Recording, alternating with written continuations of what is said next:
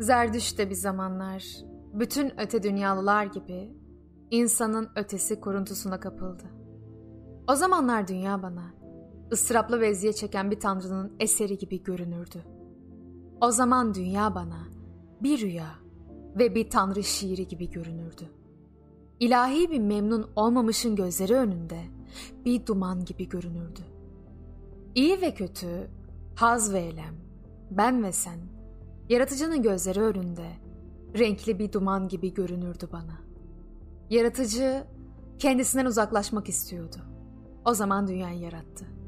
Acı çeken için ıstırabından uzaklaşmak ve kendini kaybetmek çılgın bir haz verir. Bir zaman dünya bana çılgın bir haz ve kendini kaybetme gibi görünürdü. Bu dünya sonsuz.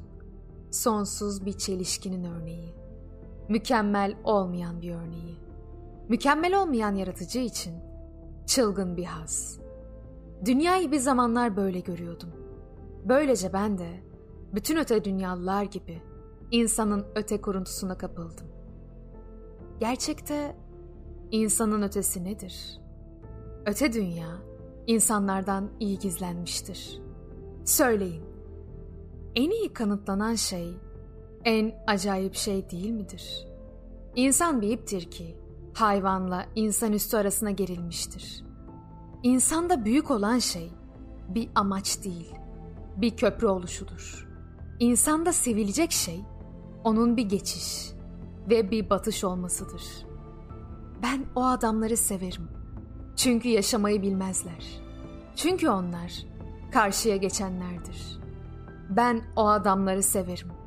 Çünkü batmak ve kurban olmak için ancak yıldızların ardında bir yer almazlar. Aksine kendilerini yaşama kurban ederler. Ben o adamı severim. Çünkü anlamak için yaşar ve geleceği anlamak ister. Ben o adamı severim. Çünkü ev yapmak ona toprak, hayvan ve bitki hazırlamak için çalışır ve keşifler yapar. Böylece kendini yok etmek ister. Ben o adamı severim ki o kendi değerlerini sever. Çünkü değerler kendini yok etmenin ve özlemin bir okuludur. Ben o adamı severim. Çünkü kendisine bir damla bile fikir ayırmaz. Aksine tamamen Erdem'in ruhu olmak ister. O böylece fikir halinde köprüyü geçer.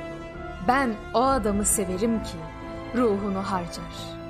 Çünkü o daima armağan verir ve kendini korumak istemez.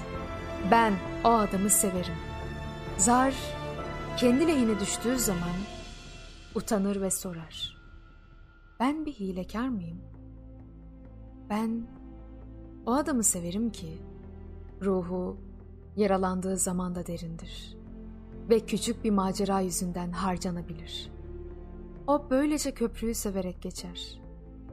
Ben o adamı severim ki ruhu dolup taşmıştır. Öyle ki kendisini unutmuştur. Ve her şey onun içindedir. Böylece her şey ona ölüm getirir. Ben o adamı severim ki ruhu ve kalbi özgürdür. Böylece kafası yalnız kalbinin kapıdır. Ama kalbi onu yok olmaya sürükler.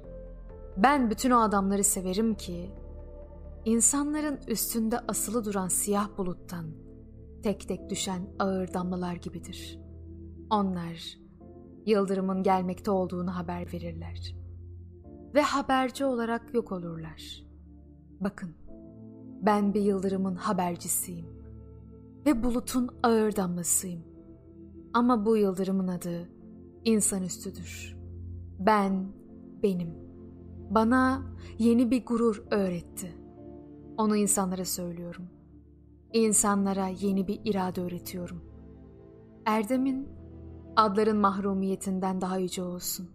Ondan söz etmen gerektiğinde dilinin dolaşmasından utanma.